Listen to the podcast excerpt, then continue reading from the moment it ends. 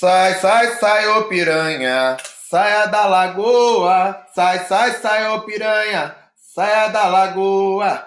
Sai, sai, sai, ô piranha, saia da lagoa. Sai, sai, sai, ô piranha, saia da lagoa. Sai, sai, sai, ô piranha, saia da lagoa.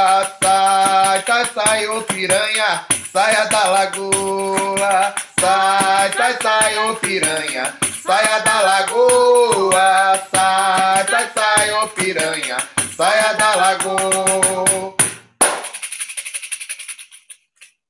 Olá, meu povo, sejam bem-vindos a mais um podcast, como diria a Chayane, da Casa de Tapera. A gente já começou aí num, né, num ritmo quente, meu Deus do céu. Já começamos com, com uma música impactante, que foi aquilo que a gente prometeu no último podcast. Quem não ouviu é o anterior a esse, a gente já dá continuidade aqui a cantigas com palavras que têm mensagens subliminares aí escondidas, né? E outras que parece que diz uma coisa muito explícita e na verdade diz outra, né, meu povo? Só para eu entender uma coisa, Vanessa. Então, isso não é mais podcast, é uma novela, né? Você começa em um e você termina no outro episódio. Não perca o próximo capítulo. É tipo série, né? Agora, outra dúvida, que também é importante. Mensagem subliminar é tipo aquele negócio do disco da Xuxa, que você roda ao contrário e tem mensagem do, do Satanás. É tipo isso? É isso, quem não sabe no samba de roda tem aí, se você colocar ao contrário algumas músicas, vai dar umas mensagens aí, viu? Reza a lenda, que é cheio de explicação. Entendi. Então vamos lá falar das mensagens subliminares, a gente tem que cantar de trás para frente? Não, eu não consigo fazer isso ainda. Tá bom. Então vamos cantar do jeito tradicional mesmo? E aí a gente resolveu abrir com essa música porque ela vem um pouquinho diferente do que a galera tá acostumada a cantar, né? Mas eu mesmo ouvi muitas vezes do nosso grande mestre Ananias, ele cantando, em vez de piaba, cantando piranha. E aí é bom a gente entender, né, o porquê disso aí. Sim. É, Bom, quando eu comecei assim aí, né, pro samba de roda, quando eu ouvia piranha, eu já não entrava na roda, né? Pra mim era uma coisa meio desrespeitosa, Mesquita. Você não gosta que te chama de piranha, Shane? Fala, Shane, você é uma piranha, você não acha legal? Então, é era meio esquisito.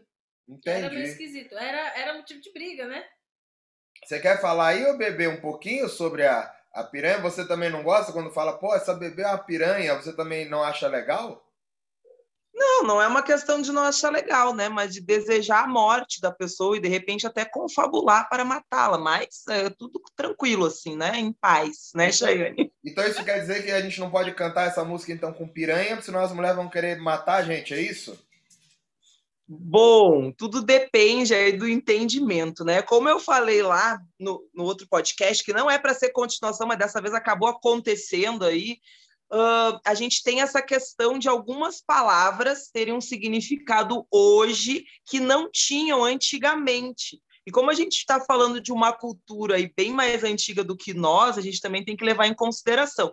Então, esse primeiro impacto que a gente tem, né, igual a Shane falou, nem entra, que é isso, né, nem entrava chamando de piranha. Imagina eu, eu nunca me deparei com alguém cantando ao vivo ali, eu só ouvi em gravações, eu ficava braba já, imagina ao vivo porque a gente tem essa concepção de hoje, onde piranha é um termo super pejorativo aí para falar que a mulher é, ela, digamos, ela se assemelha a um homem solteiro, né? Que para um homem solteiro é tudo bem, né? Ser o pegador, então é um homem.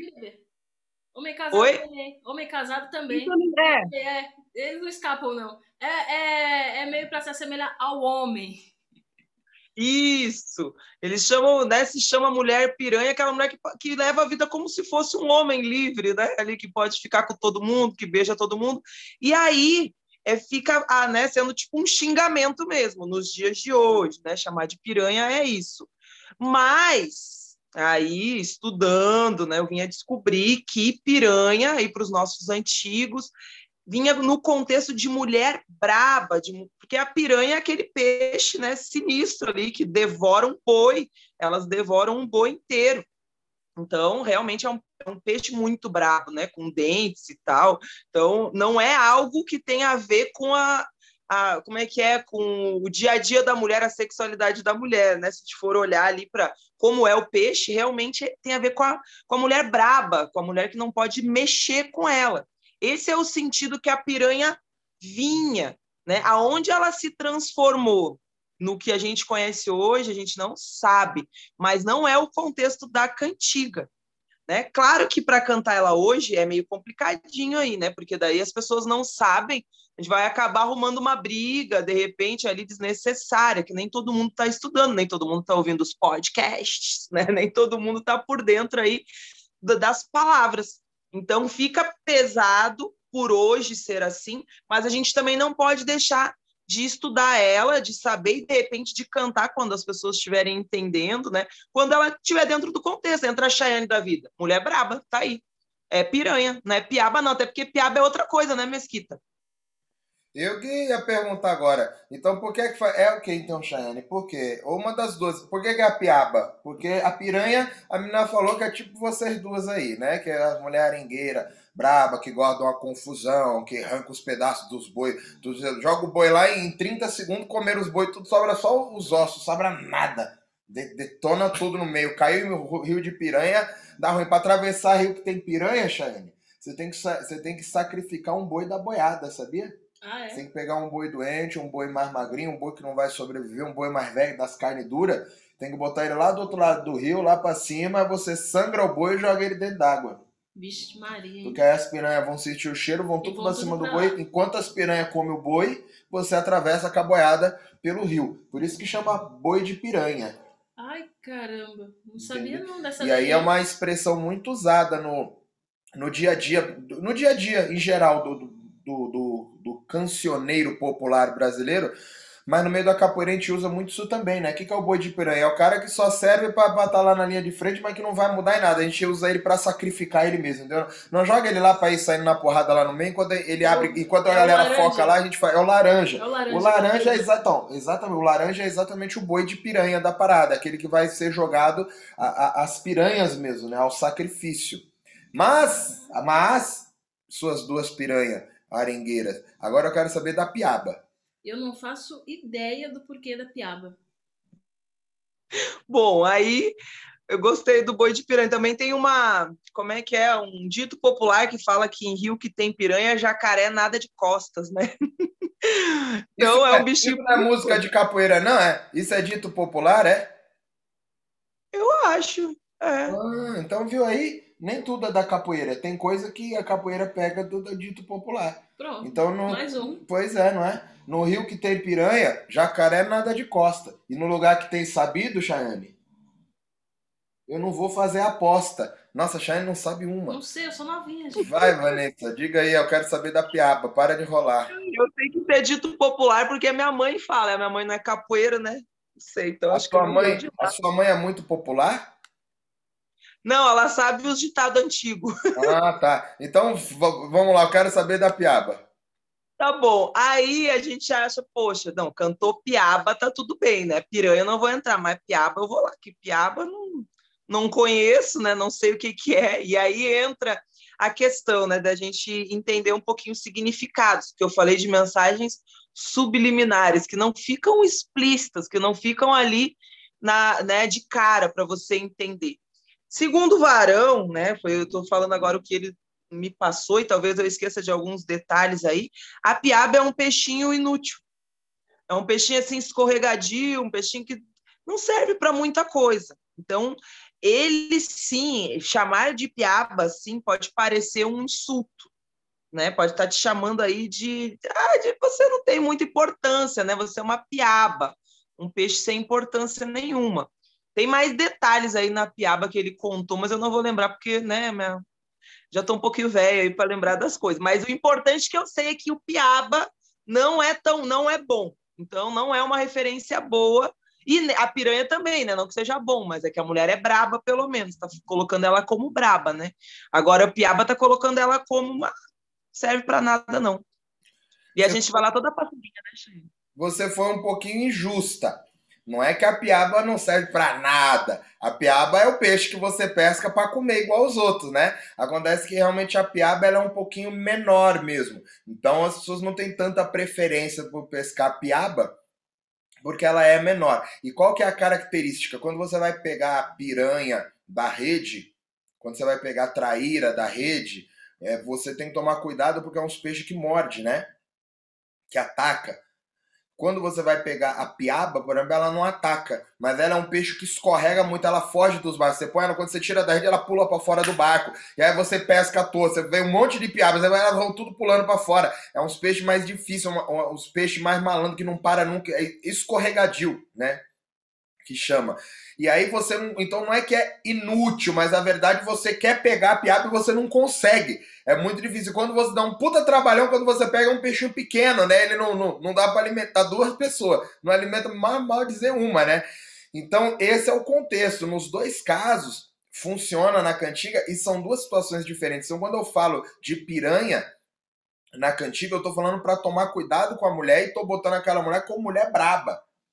Quando eu boto como piaba, eu tô falando que essa mulher é aquela mulher lisa. Você tenta chegar nela de tudo quanto é jeito e nunca que dá, você nunca pega aquela mulher escorregadia no meio do caminho. Você tenta pegar a mulher, não consegue. Você tenta derrubar a mulher, você não consegue. Você tenta cantar cantiga, você não consegue. Você tenta dar uma grudada na mulher. Você... É aquela mulher que ela tá se saindo de tudo o tempo todo. É uma mulher que tem um jogo de cintura absurdo escorregadio. Você vê uma hora ela tá aqui, na outra hora ela tá ali de novo, ela tá do outro lado. É o tempo todo Tá o tempo todo saltando, o tempo todo. A piaba é a mulher mais elétrica, mais escorregadia. Ela não é tão perigosa quanto a piranha. São estratégias diferentes. Nos dois casos, as duas se saem. Você vai pegar a piranha, ela te morde, a piaba pula. São dois caminhos, mas a piaba não ataca. A piranha ataca. Então são dois caminhos diferentes aí. Né? Então esse é o, o, o contexto. E aí a gente enxerga a piranha como sendo muito mais importante, digamos assim, né? Do que a piaba, porque ela está no, na, na cadeia predatória, né? Grande ali, bem grande por sinal. É um, do, um dos maiores perigos que tem em, em, em água doce, né? ali na, na, Amazônia, nas regiões onde tem piranha. Então, por isso que a gente faz essa associação, né? Ou seja, dependendo da música anterior, essa, ela pode vir, a piaba pode vir como algo ali pejorativo, né? Como algo ali humilhante, ali como a bebê colocou, ou ela pode vir como um elogio também como você colocou agora. Tudo vai depender do ritual que está acontecendo, como a música que ele está cantando para ela, como que ele está colocando aquilo, né? Por exemplo, se ele está cantando paturi e logo canta piaba, a gente entende no sentido que a bebê falou. Porque Sim. ele já vem numa linha de raciocínio, né, onde, diminutivo, né? Onde ele está desfazendo ali da sua pessoa. E certo? por que o paturi, hein, Chayane? Porque o paturi estava sentado lá na beira da lagoa. Hum esperando a pata nova para que lado é a lagoa. Deixa eu paturi. Não. Da lagoa. Entendi. O que é o paturi? Por que, que, que você falou do, paturi? O que, que é o paturi, Vanessa? Eu não sei se vocês vão falar do paturi, é? A Fala do paturi. A bebê hoje, ela tá tipo nossa professora de classe, né? Ela tá respondendo tudo. A gente vai então, falar do paturi. Então conta paturi, pra gente, por, por, que, é, o que, é o paturi? O que, que quer dizer quando a gente canta paturi pra alguém, hein, Vanessa? Mas eu não canto paturi, a Chayane que quer cantar o paturi, gente. Fala do paturi aí, Chayane. Então, você, né, Chayane? Fala do paturi, você tem que cantar. Não, é que vocês, vocês dois explicam melhor. Dessa vez eu passo a bola. Bom, já que ela passou a bola, quando a gente fala do paturi, qual que é a ideia do paturi? É porque o paturi, ele, ele não é nem um pato e nem um marreco. Ele é um meio do caminho ali, bem, no. Então ele não é nem uma coisa nem outra. E aí a gente, você já, já você conhece paturi, você já comeu carne de paturi, você já pega ovo de paturi. Ou seja, o paturi não, ele não é nem um pato nem um marreco. E aí a gente sempre brinca, porque o pato, né, ele não nada direito, ele não voa direito, ele não corre direito, ele não faz, ele faz tudo mais ou menos. Imagina o paturi, que é uma mistura do pato com o marreco.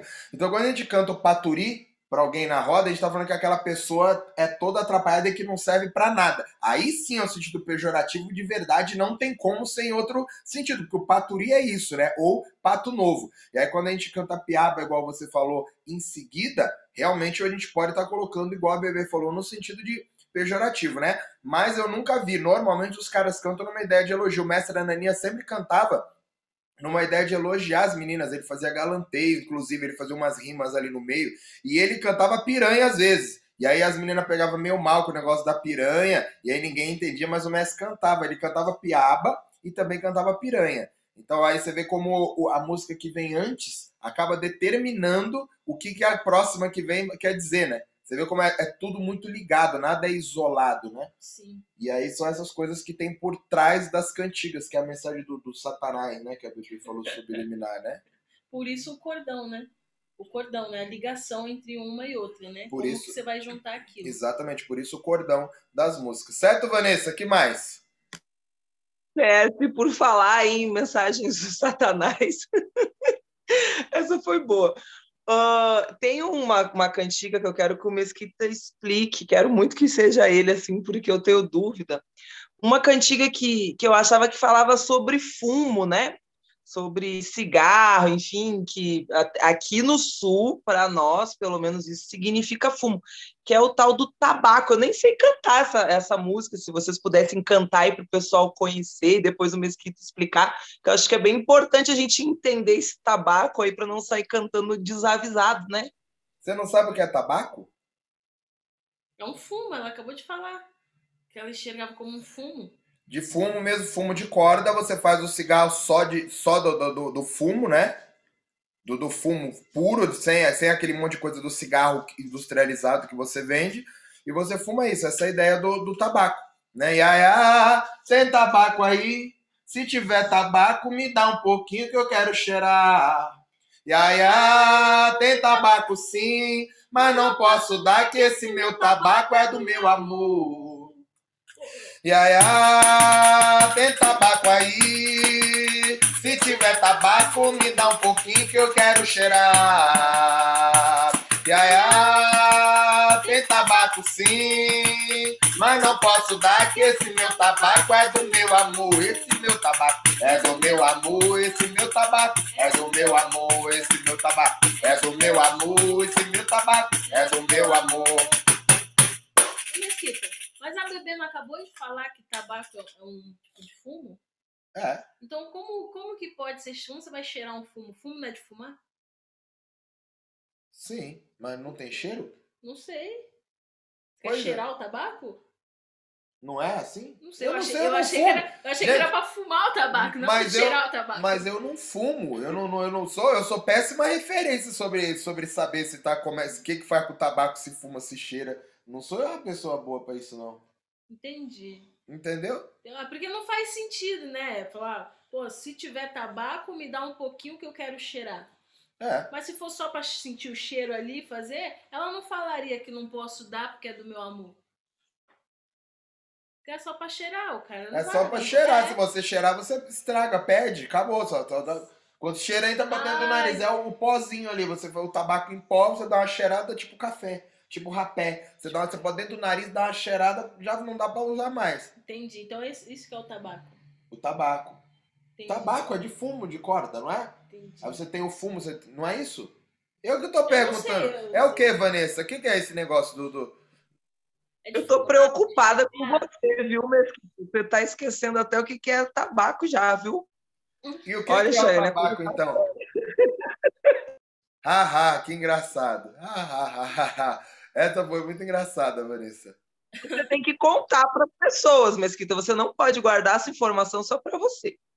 Tá bom, gente. O que acontece é que tudo tem um, um por trás, principalmente nessas músicas de samba de roda. E o que, que é o tabaco? Aí eu, eu não posso falar isso, porque senão o, o, o YouTube e o Spotify e as outras plataformas vão cortar isso, porque você não pode falar esse tipo de coisa, porque tem menores assistindo e tá escrito lá quando você vai postar que não é conteúdo para menor. Mas para vocês entenderem, o tabaco nesse caso não é o fumo que a É gente vai fumar. É não, é outra coisa. É aquela coisa, Não, pô. é aquela coisa que a Chayane e a Vanessa têm e o Mesquita não tem. No caso, educação. É, Não, cabelo, lembra, não, não. Lembra daquela música da borboleta? Bota na gaveta, bota no casulo, a borboleta entra, entra, sai, entra, sai, gaveta, sai, entra, sai na gaveta. É mais ou menos a Mas mesma quem, ideia. bo- quem tem um negócio que bota que tira, aí é o Mesquita, não a Vanessa. a Exatamente, a gente não tá falando do negócio que bota e que tira, a gente tá falando do outro. Do- do que recebe, da, da gaveta, entendeu? Então essa é a brincadeira. Então quando a gente fala sobre tabaco, nesse caso é isso que a música tá dizendo. Por isso que o cara fala, e aí, ah, tem tabaco aí, ele está falando da perseguida das meninas, do órgão genital. Então por isso que Ah, fala, se tiver tabaco, me dá um pouquinho, que eu quero cheirar. Olha, eu não tô gostando desse assunto, Hum, porque por já, eu já, já cantaram essa música aí pra mim. Eu não sabia que significava isso, não. Você gostou? Ué, Eu fiquei lá, né, com cara de besta, achando E falou, legal eu tenho tabaco pra você cheirar? Você fez isso? Eu tenho. É, eu olhei, eu falei, tem, tem. Ô, tem tabaco aqui sobrando, tem tudo. Eu falei, óbvio que não, né? Eu, Pois nem é. sabia, eu não sabia nem se tabaco era de fumar ou de cheirar, imagina. Pois é, mas essa música a galera canta bastante por aí e as pessoas não sabem, mas ó, é, é, é bem explícito isso mesmo. Só que se você não tá ligado aí na regionalidade aí do Nordeste, da Bahia, sobretudo, isso passa batido, né? E aí, ah, tem tabaco aí, o cara ainda pergunta: se tiver tabaco, me dá um pouquinho que eu quero cheirar. A mulher casada, né? Que aí a moça vem e pergunta, e aí responde, né? E aí, ah, tem tabaco sim, vai responder oi, oi, oi, né? Oi, oi, tem tabaco sim, mas não posso dar, que esse meu tabaco é do meu amor. E aí ela tem o tabaco, ah, eu tenho, mas eu não posso te dar porque é só meu amor que cheira as coisas aqui, entendeu? Eu não gostei nem da primeira nem da segunda versão. Bom, eu não tô falando que eu gosto, só tô explicando, né? É. Né, ô bebê? Como é que é A isso? Vanessa teve uma crise ali, ela soltou um meu Deus, usou o cabelo pra tampar a cara ali, que ela não tava se aguentando. Hein, Samara, o que, que você achou? Eu tô rindo da Chayane dançando no tabaco, deve ter sido engraçado. Ela brabona, mas ali não percebeu. E também imaginando a galera do Nordeste aí que tá ouvindo e que sabe muito bem o que, que é tabaco e pensando o que, que esses malucos não, não entendiam de tabaco, né? Igual o Minduim fala, véi, isso aí pra mim é normal. Mas, gente, o nosso Brasil realmente é muito diverso, né? Então, aqui no sul, onde eu moro, onde eu nasci, né, no sul, e eu acho que Sudeste também, né? Dá para ver, porque a Chayane também não conhecia. Não tem nada disso aí, não. O tabaco é só o fumo. Então, não é óbvio para todas as pessoas. Para algumas pessoas é óbvio porque moram nessa, nessa região, né, no Nordeste, ou alguns estados onde o tabaco é isso aí que o Mesquita falou que eu não preciso repetir, né? Que ele já explicou muito bem. Mas, realmente, essa regionalidade influencia muito no samba de roda, em todas as culturas populares, porque ela não vem daqui, né, da onde a gente mora. Então, para a gente estudar ela, a gente tem que estudar também a questão cultural daquele povo, daquela região e daquela época, como foi o caso da piranha. Então, além de entrar a questão geográfica, também a questão histórica, né, da onde vem, por isso que se torna tão complexo e com tanta coisa para a gente estudar. Parece assim que é infinito, né, o tanto de, de informações que a gente tem aí para estar tá se aprofundando. Mas eu tinha uma dúvida, assim, né? Tem, não sei, eu estou no meio do caminho para essa descoberta. Que muitas pessoas folclorizam um pouco essa questão das cantigas passarem mensagens, como eu falei, subliminares, né? Ou nas entrelinhas, duplo sentido, porque tem na capoeira, tem no jongo, tem no samba, tem no coco, né? Essa questão tem no candomblé também, né? Nos caboclos também de, de falar uma coisa querendo dizer outra, igual a Chayane falou do paturi. Você não fala paturi pô, cantando para um pato misturado com marreco. Você está falando para uma pessoa, chamando ela daquilo, porque aquilo tem um outro sentido. Então, essa questão fica aí, né? Eu falei folclorizar porque as pessoas comentam muito. Eu mesma já ouvi em aulas aí que eu fiz, né? O pessoal palestrando. Ah, é que os escravizados precisavam passar mensagens uns para os outros. Então, eles utilizavam de mensagens ali nas cantigas que as outras pessoas não entenderiam. Mas se a gente for analisar isso mais, né, assim, ao pé da letra com lógica, né, colocando uma lógica assim, sem sem a, ficar muito romântico, né, a questão, a gente vê que não tem muito sentido, né? Não sei o que vocês pensam sobre isso, mas perde um pouco o sentido, porque como que entre eles, né, eles não iam ter outro tipo de comunicação, iam passar a cantiga ali a, a, a, mensagem cantando, eu tô lá cantando com a Chayane passando e o Mesquita não ia entender, né? Nós estamos vendo na mesma época, todo mundo aqui sabe o que é paturi, porque a gente está vendo, então é da nossa época ali, o paturi, é do nosso convívio. Eu tô chamando de paturi, outro não está entendendo. Então, perde um pouquinho, acho que é meio romântico, né? Vocês não veem assim essa questão de falarem que as cantigas eram comunicações ali entre os escravizados? Então, o que eu acredito é que assim, muitas tradições, na verdade, elas são inventadas, né? Elas não, elas não, não nascem junto com aquilo. Algumas tradições vêm depois do ritual, porque as pessoas romanticamente precisam criar algo, né? Que explique melhor aquilo, porque às vezes a gente faz aquilo e realmente é tradição, mas não tem um porquê, não é explicado, é só é feito só é passado de geração em geração e aquilo ali tá ali.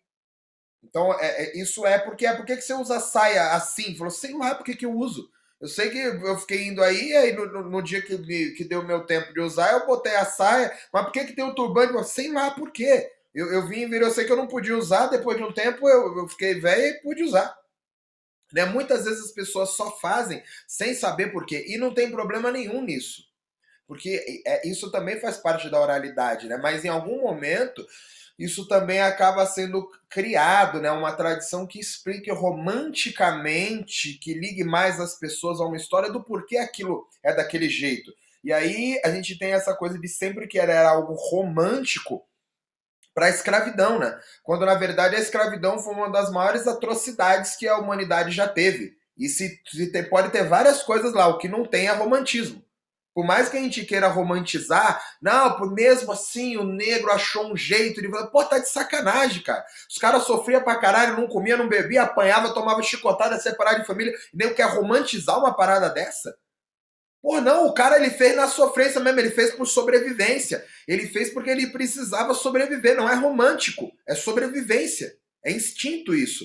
E aí a gente sempre cria, né, essas coisas. Eu também cresci ouvindo isso, não, porque as cantigas, elas na verdade era uma maneira dos negros passarem a mensagem para os outros sem que os senhores percebessem. Então eles estavam ali na festa dançando, então ele queria passar um recado para falar de uma fuga, de uma rebelião, alguma coisa, ele cantava aquela música no meio. Aí eu fico pensando, né? Eu falei, sim, realmente, porque aquelas pessoas brancas que estavam lá escravizando as pessoas negras, elas são completamente idiotas e elas não conseguem entender o que está sendo cantado. Só os negros que conseguem perceber. E, porra, não faz o menor sentido né? Considerando que estão cantando em português.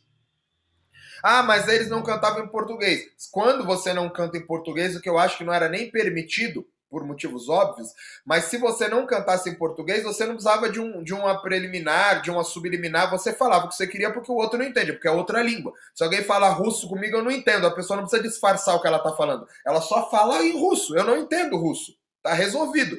Então, quando você se a pessoa falar na minha língua, eu vou entender o que ela está falando. Então não existe esse processo, não, que o cara cria e o outro fazer tudo bem. Eu até entendo que tem alguns dialetos nossos, igual esse que a gente está falando agora, que não é todo mundo que entende. Mas a gente falando numa coisa mais séria sobre combinar fugas, combinar rebeliões, passar recados, faria muito mais sentido falar isso no ouvido. Ah, mas os negros não podiam cochichar. Não, não, eles não podiam, eles não se falavam entre si nunca. Eles iam dormir na senzala, todo mundo mudo. Falou, entrou na senzala que pô, não falo mais, acabou, ninguém fala. Ou eles com certeza pagavam alguém para ficar de segurança na senzala a noite inteira, olhando os negros dormindo. Falou, oh, você, falou, não conversa não. E o cara ficava com certeza a noite inteira acordada só para que aquelas pessoas escravizadas não conversassem. Com certeza esse processo funcionaria desse jeito. Hoje em dia você contrata o segurança da guarita da rua, você tem o segurança da rua. Ele fica lá na guaritinha. Toda vez que você passa lá, ele tá dormindo sempre, ele nunca tá acordado. O segurança da guarita tá sempre dormindo. Mas quando era na, na senzala, não. O cara ficava lá olhando. Porra! É muita, é, é, é muita falta de percepção das coisas, de querer romantizar algo que não tem lógica. Se eu quero combinar algo, eu vou deixar para combinar na hora de dormir vai deitar ali um do lado do outro, ou vai amontoar um do lado, o que quer que seja um processo, a pessoa tem que dormir em algum momento. E você não tinha várias senzalas. Tu separa, não, eu tenho, eu tenho 30 escravizados aqui, eu tenho 30, 30 senzalas. Não tem. Você tinha uma senzala onde todo mundo dormia. exatamente em que, em que momento isso me impede de combinar com a outra? Falou, ah, mas nós vamos fugir. E deita pro lado e dorme. Isso não. É muito mais fácil do que eu criar uma cantiga onde eu vou ter que botar uma subliminar por trás que você roda o disco da Xuxa ao contrário, para eu cantar isso alto para todo mundo ouvir. Eu... E como é que eu vou saber que o cara entendeu? É um outro, é uma coisa completamente sem sentido isso, né? Claro que nós temos, fala aí, bebê, pode falar. Não, eu estava pensando, né? Porque se a gente pegar o contexto e a época histórica, onde essas cantigas foram criadas, seja ela de jongo, seja ela aqui de samba de roda, ela, ela parece subliminar ou duplo sentido para nós agora, né? Igual às vezes a gente conversa com o Minduim, igual eu falei para ele, é óbvio, para ele não tem nada de subliminar ali, não tem nada nas entrelinhas, está explícito por, por causa da regionalidade. Então, se a gente pegar regionalidade e época histórica, todo mundo estava entendendo o que estava sendo falado ali, não estava falando nada de, de escondido né? Que era a, é a maneira como as pessoas falavam. Então, ah, tem vários pássaros, né? Quando a gente faz a aula de pássaros lá para os nossos alunos, nossa, tem uma infinidade de significados, mas as pessoas utilizavam no dia a dia aquela linguagem. Então já era comum, já era falado daquela forma, só que era colocado na cantiga do jeito que era falado. Hoje não é falado mais. Então a gente pega a cantiga e tem que decifrar praticamente, né? Traduzir algumas coisas, porque nós estamos em épocas diferentes e muitos de nós em lugares diferentes, né? A parada da tradução é exatamente por conta da época e da, e da regionalidade, não existe outra, né? A gente precisa de uma tradução porque não, a gente não tá lá. Para quem já tá lá, é uma coisa completamente normal, né? E aí lembrando que a gente tem um outro processo que tem esse que as pessoas querem romantizar, né? Você criar uma coisa mística em volta, que era perigoso você conversar. É perigoso você falar alto sobre uma revolução, uma rebelião que você quer fazer uma fuga, eu cantar alto que talvez vai ter alguma coisa com medo, pensando que o outro não. Isso é perigoso. É muito mais seguro eu cochichar no ouvido do outro, né? Então esse processo é muito legal de, de entender. E a gente tem um outro processo também, mais antigo que isso, e isso realmente acontecia de verdade, eu não sei se acontecia pro Brasil. Aonde eu estudei, aonde eu li isso, era no processo de, de, da diáspora para os Estados Unidos. Tá? Mas eu acredito que o processo deve, deve ser igual, porque só vira Brasil depois que chega aqui, né? Quando você sai de lá, é todo mundo igual. Porém, quando eles vinham escravizados, principalmente nas primeiras levas, dos, dos bantos ainda, eles não sabiam exatamente o que estava acontecendo, né? Os primeiros que vieram não sabiam muito. Falou, eu tava andando ali, me pegaram, de repente tô acorrentado, cadê minha mulher, cadê meu filho, não sei cadê todo mundo, e me jogaram no meio. E era uma coisa, depois de um tempo a galera já sabia que estava rolando. Então você já começa a tomar cuidado. E aí, quando o nego some, você fica preocupado: será que pegaram ele? Será que levaram? Será que escravizaram ele? Mas a verdade é que essa primeira galera sofreu muito mais. Imagina o primeiro navio que saiu, é 1525, né? Se eu não me engano, 1524, 25. É, Imagina esse primeiro navio que saiu. Essa galera foi a mais sofrida, porque os caras chegaram até aqui sem entender o que estava acontecendo. E quando a gente está falando isso depois, já em mil, sei lá, 1725, 200 anos depois, a galera já sabia. Então o nego chegou e falou: caralho, me dei mal, os caras me pegaram. Puta, você quer fugir, quer brigar, mas você sabe o que está acontecendo. A primeira galera não sabe. E é isso, é um processo. Então, quando eles vieram nos navios, os primeiros navios que foram saindo, é, eles começaram a ter algumas maneiras de comunicação para saber se a, os familiares estavam nos navios se tinha filho, se tinha mãe. E aí o que, que eles faziam? Eles faziam nas cantigas. Então você tinha diversos dialetos de vários povos, e quem sabia aqueles dialetos ia cantando. E, tinha, e, a maioria das pessoas falam mais do que um dialeto. Então, quem sabia o segundo dialeto ia traduzindo. Então, eu estava aqui do lado e falei, pô, fulano de tal, tá por aqui, filho de fulano de tal. E aí eu cantava. E aí na cantiga eles cantavam que fulano de tal tava ali. Então é meio que servia pra galera se situar. Falou, cara, eu não sei o que tá acontecendo, mas eu sei que minha família tá ali também. Mas tão, eles estão bem, estão na mesma condição, estão machucados. Não tô. Minha mulher tá, cadê meu filho? Puta, meu filho não tá. Cadê? Não sei. Não, não sabe, não sabe, já era, perdeu. E aí você tem um outro processo na cabeça. Pô, eu tô aqui, tá ruim, mas eu sei que minha mulher tá no convés de baixo ali e meu filho também né? O meu filho tá lá na ponta do navio que não dá para ver. Eu tô na proa, o outro tá na popa. Não dá para ver, mas eu sei que ele tá ali, então é um processo. Quando eu tô sozinho, eu não tenho minha família, imagina o desespero. Pô, eu tô aqui, tá ruim, mas se minha família não tá aqui, eu não sei se eles estão bem ou se deu ruim para eles de chegarem até aqui. Então esse processo com as cantigas, ele realmente acontecia e ele faz sentido. Porque você tá vindo num navio de meses de viagem e eles iam cantando ali no meio do caminho para poder se achar. É bem diferente desse processo ser replicado no Brasil, dentro de, uma, de um momento de congregação, de, de, de celebração, de festa, dentro de uma fazenda, onde você tem o senhor de engenho, os capatazes ali bebendo e olhando os negros fazendo a festa e você querer falar sobre algo. São dois processos diferentes. Faz sentido isso aí, ô Vanessa? Faz, com certeza. Eu não sabia dessa questão das cantigas aí na hora de chegar aos navios, né? Dessa identificação muito legal. E aí, realmente, outro contexto, outra outras línguas, né? Aí sim, realmente traz aí o entendimento, um sentido. E, gente, o que a gente está querendo falar aí para a galera, né, para ficar bem claro, Não é que não existe comunicação através da cantiga, pelo contrário, né? O nosso trabalho é justamente mostrar o quanto que essa comunicação é importante. Porém, a gente tirar o folclore de cima disso, da gente pensar, ah, não, que os escravizados se comunicavam, né, através de nome de passarinho para querer dizer outra coisa, que daí realmente está lidando com a lógica e está tirando um pouquinho a nossa lógica, né? E o princípio da comunicação é eu falo a mensagem e o outro recebe a minha mensagem. Tem que ter uma lógica nesse princípio, né? Não dá para um falar em inglês e o outro receber em português.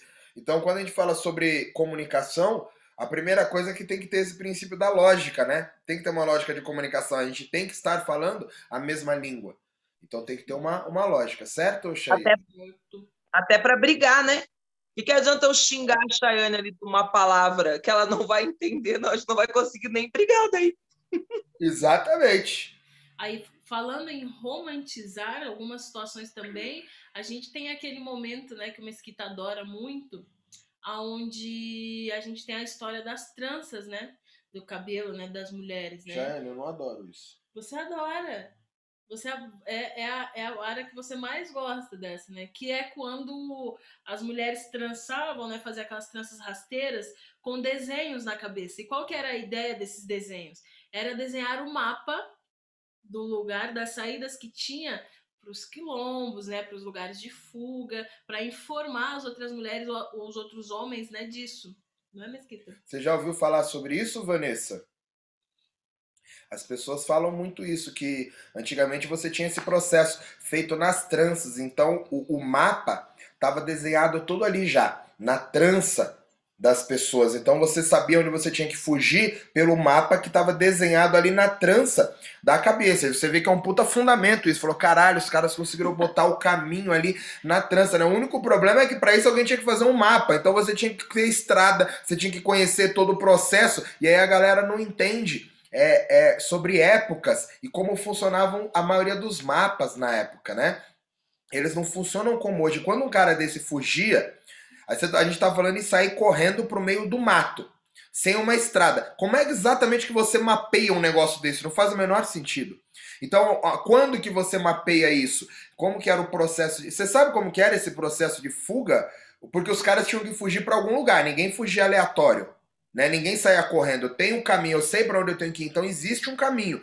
Porém, tem uma lógica para que as pessoas achassem esses quilombos. Você sabe qual era essa lógica? Não faço ideia, porque para mim era tudo mato ali fechado, né? Como que fazia para se localizar? Não sei também. Mato fechado e sempre ligado à, à coisa do tempo. Por que do tempo? Você corre, é, você sai correndo aqui, ó, e você vai no sentido do sol nascente ou no sentido do sol poente. Ou você vai para o norte ou você vai para o sul, porque isso é fácil achar. E aí você corre ou andando dois dias de caminhada. Então você vai dois dias de caminhada. Então, quando der dois dias de caminhada no sentido do sol, naquele caminho, você cruza o rio. Então você só cruza o rio depois de dois dias de caminhada. Então você vai correndo dois dias de caminhada, vai ter uma pedreira. Nessa pedreira você pode cruzar o rio, porque se você cruza antes, o rio é fundo, você morre. Então o processo era todo esse. E aí, você, chegando nessa pedreira, por exemplo, com dois dias de caminhada, você vira o rio e você anda duas noites para leste. Andou duas noites para leste, vai ter uma, sei lá, uma, uma montanha, o sol não dá árvore, não sei das quantas. Você espera lá. Porque todo pôr do sol alguém vai passar lá para ver se as pessoas que estão fugindo estão ali. Ou tem uma montanha, geralmente era um lugar estratégico. É uma montanha, uma caverna no meio, então você passa, tem a cachoeira tal. Então depois da cachoeira, dois dias de caminhada, você tem uma caverna tal. Você espera lá, porque a cada dois dias ou a cada três dias alguém passa lá para ver se não tem ninguém fugindo. Então esse processo acontecia através dessa lógica de, de comunicação. Faz sentido ou não? Sim, aí sim, porque se fosse o negócio da trança, ia ter que levar a menina junto, né, que tá trançada, porque eu não consigo com o GPS me, me localizar. Eu, se, eu, se, eu, se eu sair ali da rota, der uma olhadinha quantas ruas viram, eu já tenho que recentralizar, que eu já me perdi. Imagina no meio do mato, você olhou uma vez a, a, a trança ali, né, olhou uma vez o desenho na cabeça, e já vai sozinho, não sei, realmente, para mim não parece lógico. Então é isso, mas mesmo se as pessoas fossem juntos, né? Uma informação dessa, ela jamais poderia ser colocada.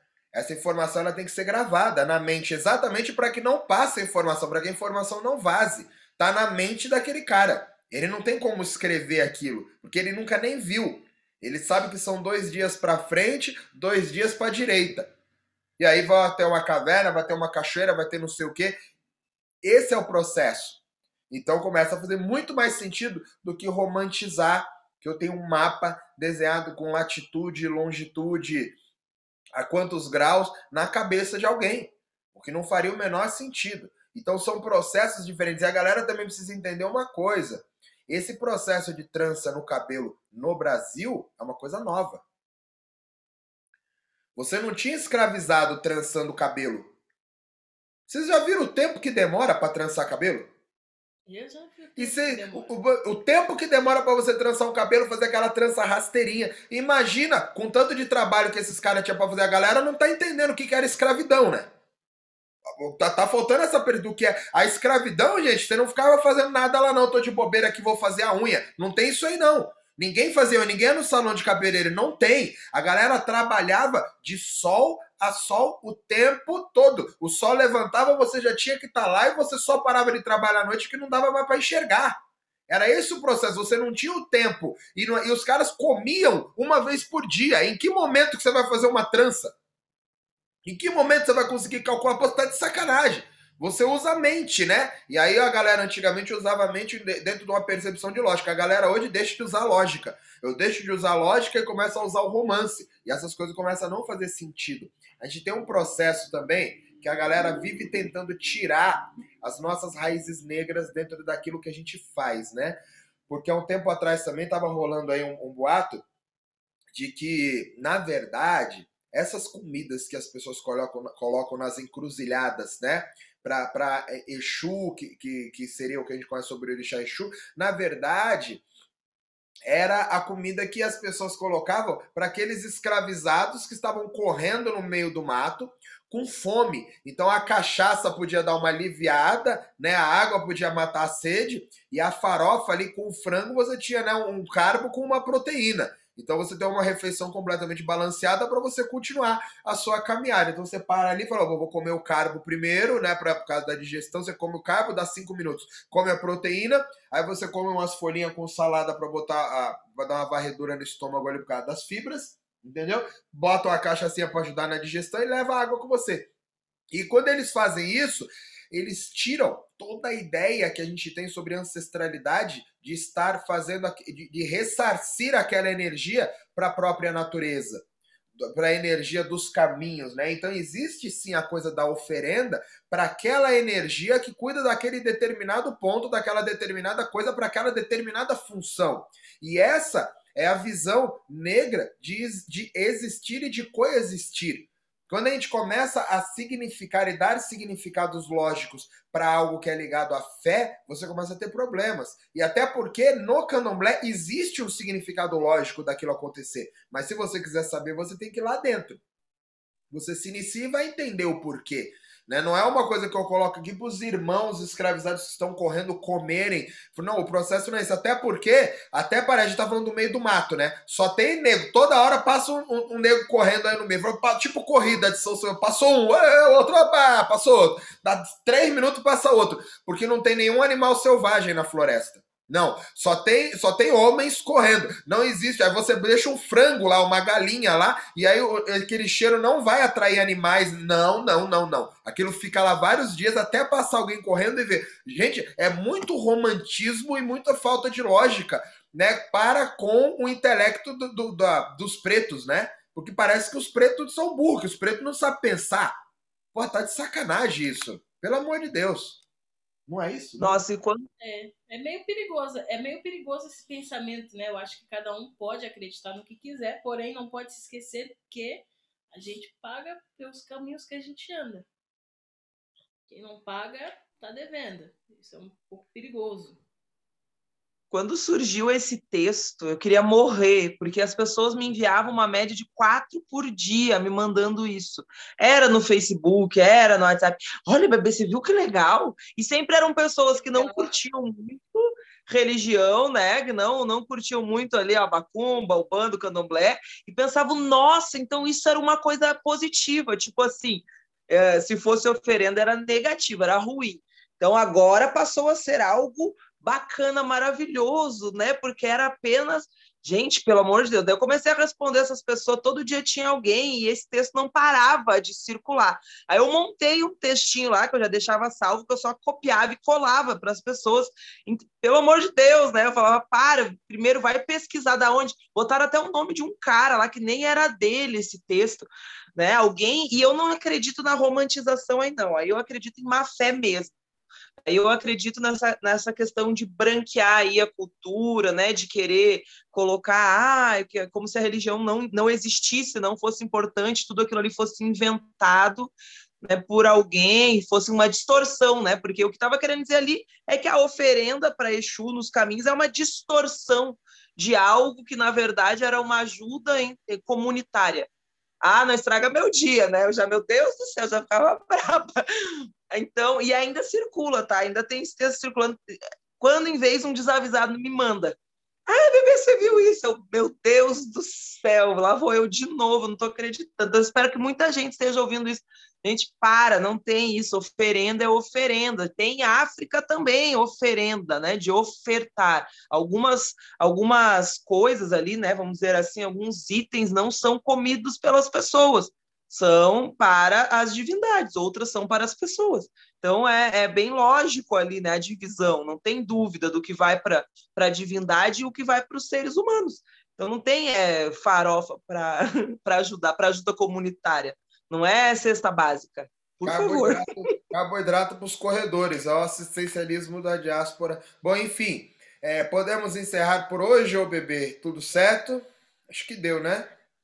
Deu, por mim, eu fiquei satisfeita aí, viu? O Mesquita explicou o tabaco aí para as pessoas, contou o que, que ele acha, e a gente conseguiu fechar o que tinha ficado em aberto aí, porque não é tá, uma novela, como o Mesquita falou, cada podcast é um, se vocês quiserem ouvir fora de ordem, não tem problema nenhum. Só nem sei que tinha ficado essa questão da piranha para a gente esclarecer hoje, né? Então é isso, valeu galera, obrigado. Não percam o próximo capítulo, que vai continuar daqui de onde a gente terminou. Muito obrigado. É isso, né? Mas a gente vai deixar algumas coisas aqui é, esclarecer para poder encerrar com chave de ouro esse ponto, que a gente já falou sobre isso nos podcasts. Né, Pera aí, não fala, Chayane. Quem quiser não. tem que assistir a gente no próximo. Não? Não, não, ah. não. que é sobre a cultura negra e a religião negra, tudo que é ligado ao afrodescendente, ao afro-brasileiro, já passou né, dessa fase ali de ter muita opressão, muita repressão, muita exclusão. Então, para as pessoas brancas ou para as pessoas negras que concordam com o sistema e o pensamento branco, né, que são a favor disso, de ser uma coisa de romantizar, é, de romantizar a oferenda ou a religião e colocar, trazer para o seu lado branco ali, não façam parte. Não faz sentido. Você é muito contraditório, não em questão de conhecimento, não em questão de religião, de escolha, não em questão disso. Em questão de energia mesmo. Né? A gente fala assim, brincando no podcast, mas isso é muito sério. Quem trabalha com a religião afro sabe que existe alguém, uma energia, uma divindade, uma entidade, qualquer coisa que você acredite que você tem uma ligação mais forte, que está com você no dia a dia que quando você vai para a estrada, quando você vai para o seu caminho, ele está ligado com você ali. Se você não acredita, saia. Saia porque a gente canta para caboclo, a gente canta para orixá, a gente canta para inquice, a gente canta para todos que são ligados à religião afro. Se você não concorda com isso, não faça parte por questão de energia. Isso volta para você. Você não pode é, você não pode falar de uma cultura negra querendo embranquecer ela, querendo trazer a religião, o Deus branco, né? Eu assistindo uma série esses dias, eu achei isso muito interessante, né? Que a mulher fala: olha, eu queria que o Deus branco de vocês me perdoassem para ver se assim eu vou para o céu, né? Porque é assim que funciona. Então, não queiram criar esse Deus branco para nós que fazemos essas coisas, que mexemos com os deuses negros, com os deuses afros e fazemos isso. Isso é uma coisa que faz bem para todo mundo e é uma coisa que vai voltar para você, porque não é só isso que a gente enxerga hoje, né? Não é o mundo que a gente vive hoje, né? Não existe só a Terra, não existe só só esse céu azul que também não é azul, né? Que são tem outras coisas por trás. Não existe só isso. Não se limitem a isso. Abram a cabeça para poder expandir. Isso não quer dizer que você precisa ser do candomblé, mas quer dizer que você não pode ser ignorante a ponto de ignorar a energia que existe ali, certo? Chayane Coelho. Puta que eu gostei. Ah, você viu que foi tipo uma maldição que ela jogou nas pessoas, né? Falou, tá todo mundo amaldiçoado. Falou, ah, seus amaldiçoados. Valeu, gente. Valeu, muito obrigado por hoje deu. Cuidado com a maldição da Chayane. E fui.